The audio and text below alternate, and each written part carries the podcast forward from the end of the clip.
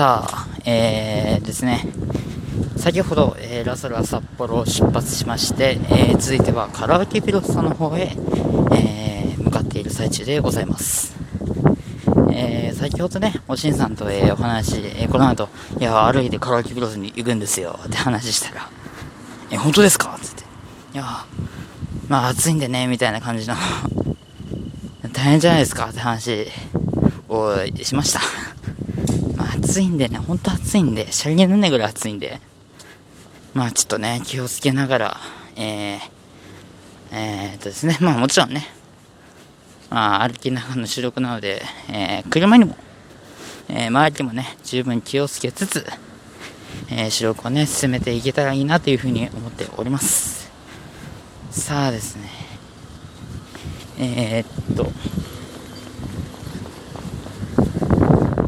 はい、えー、っとですね、今、また外出たんですけど、ちょっと青空が広がったような感じがしますね。はい。一面の、まあ、快晴と言っていいぐらいの気持ちのいい青空に包まれております。いやー、えー、っとですね。まあ、ここで、まあ、春キストークしながらにしましょうかね。えっ、とですね。私、ハルキストは、まあ、放送局に所属しているわけでございますよ。えっ、とですね。なので、大会が、えー、あるんですよ。大会が。まあ、いしえっ、と、いつでしたかね。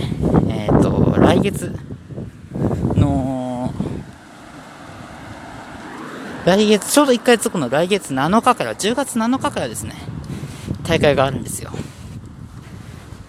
で、その大会には、えー、朗読部門、アナウンス部門っていう、ね、えー、2つの部門がございまして、えー、っとですね、それ、まあ、1年生が4人で、私1人の5人で、えー、活動しているんですが、ちょっとどうなるかわからないんですよね。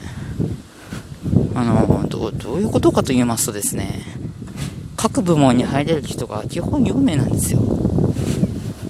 だから、あの、朗読部門が4人、アナウンス部門が4人、えー、合計8人、えー、メンバーがね、大会に出ることができるんですけど、まあ私の場合だと、まあ私がね、僕が所属している場合だと、えー、5人しかいないので、まあ、大会にも出れるんですが、そのメンバーが変わってくるんですよ。例えば、えー、1年生全員が朗読部門出たいって言ったら、僕はアナウンス部門に入らないといけないし、で僕が朗読部門行ったら、1年生誰かアナウンスに行かなきゃいけないし、というですね、メンバー編成が、事情が変わってきましてですね、ちょっとそこにどうしようかなっていうふうに悩んでいるのが、今の悩みでございます。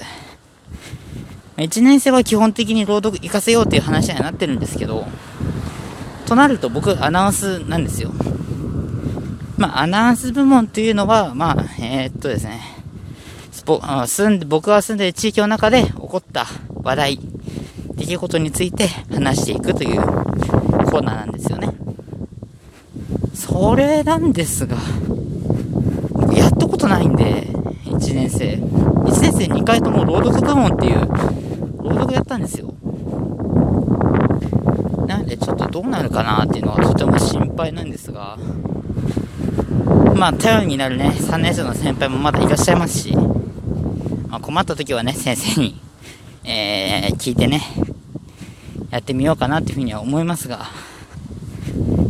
まあ大会なんでね、この滑舌もどうにかしないといけないなっていうふうには思っているんですが、えー、そこにね、1年生のアシストもしないといけないですし、間の取り方などもね、考えてて、間って何かなんかわかんないんですよ。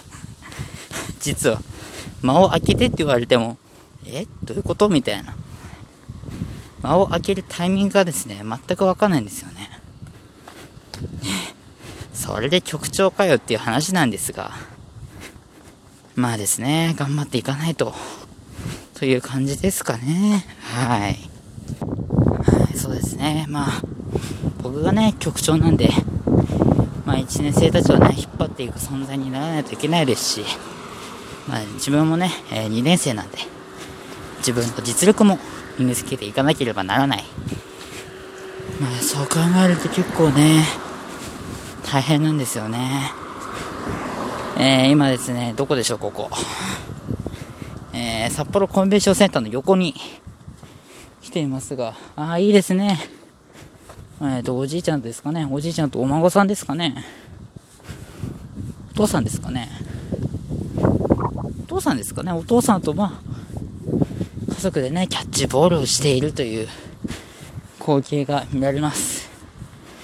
いや、いいですね。僕もね、小さい頃はね、あの、父さんとよくやったんですが、キャッチボールを。今、まともに相手しなくなってしまいました、向こうが。まあ、野球はね、好きなんですけどね。どうなんでしょう。僕はですね、まあ普通に野球をね、楽しむ。まあ、見見るのも楽しいですし、やるのも楽しい。まあ、実力はね、まあ、どうかって言ったら、まあ、さしてください。まあ、そんな感じなんですけども、えー、暑いですね。ほんと暑いです。いやー、なんか喋ることあるかないや、何回も天気になっちゃうんですけど、まあ、とてもね、いい気分で、えー、歩けていますが、やっぱり暑いです。いや、気温が高いんでね。湿度、湿度は、うん、いや、風があるからまだマシなんですけども、いや、でもやっぱ暑いですよね。はい。さあ、そういう感じでね、順調に歩いているハルキストでございます。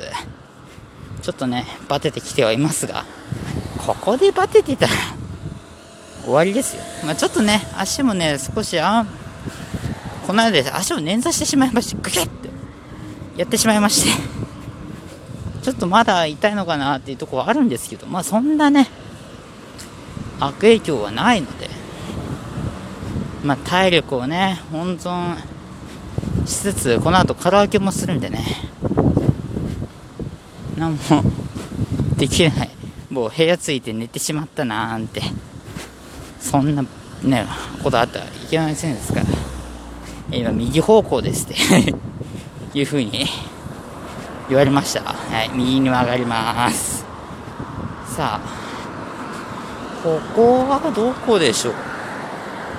白石中央1の1というところまでやってきました。まあ、ね、自分はね、この辺住んでないんでね、どうせもう後で主力、後で公開するんでね、今ここにいますって言って、言ってもいいんですよ。でね、もうどんどん行ってきますよ。いや、いや、僕、ここはですね、白石駅からラソダ札幌まで歩いた時に歩いた道ですね、ここ。おそらく半年前。って考えると、あ、もう、半年前ってでも3月ですよ、もう。7ヶ月前ですよ。あの、カメラジってあるじゃないですか。ちょっとね、昨日、えー、終了、今月いっぱいの終了を発表したカメラジでございますが、えー、そのね、え、大、中鉄道、市民鉄道をね、作りに行った時に、まず、ラソラ札幌でアクセサリーショップピーチにやろうっていう話でですね、白石駅から歩いてこっちに来たわけですが、こっちが40分ぐらいですかね、歩いて。内部駅から歩くと30分ぐらい。で、同じ道をね、通んないといけないってことが発覚しまして、それなら内部駅から歩いた方がいいかなっていうふうに思う。と思い、えー、まあ、別のね、景色を楽しむことがいいのかなっていうふうに思いますので、えー、っと、あと3キロ。いやー、きついですね。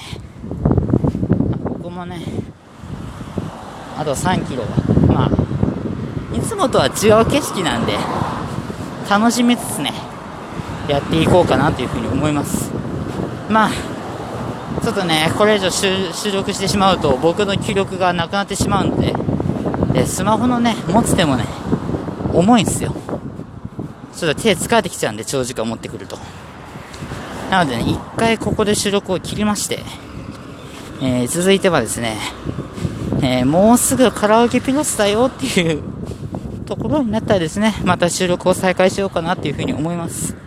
ということで、えー、カラオケピロスにそろそろ着きそうなハリキスト君、えー、えー、疲れている、もう疲れている、疲れていますが、えー、君に託します。えー、ということで皆さんね、えー、次は、えー、カラオケピロスに近づいてきてテンションが高いであろうハリキスト君の登場です。それでは。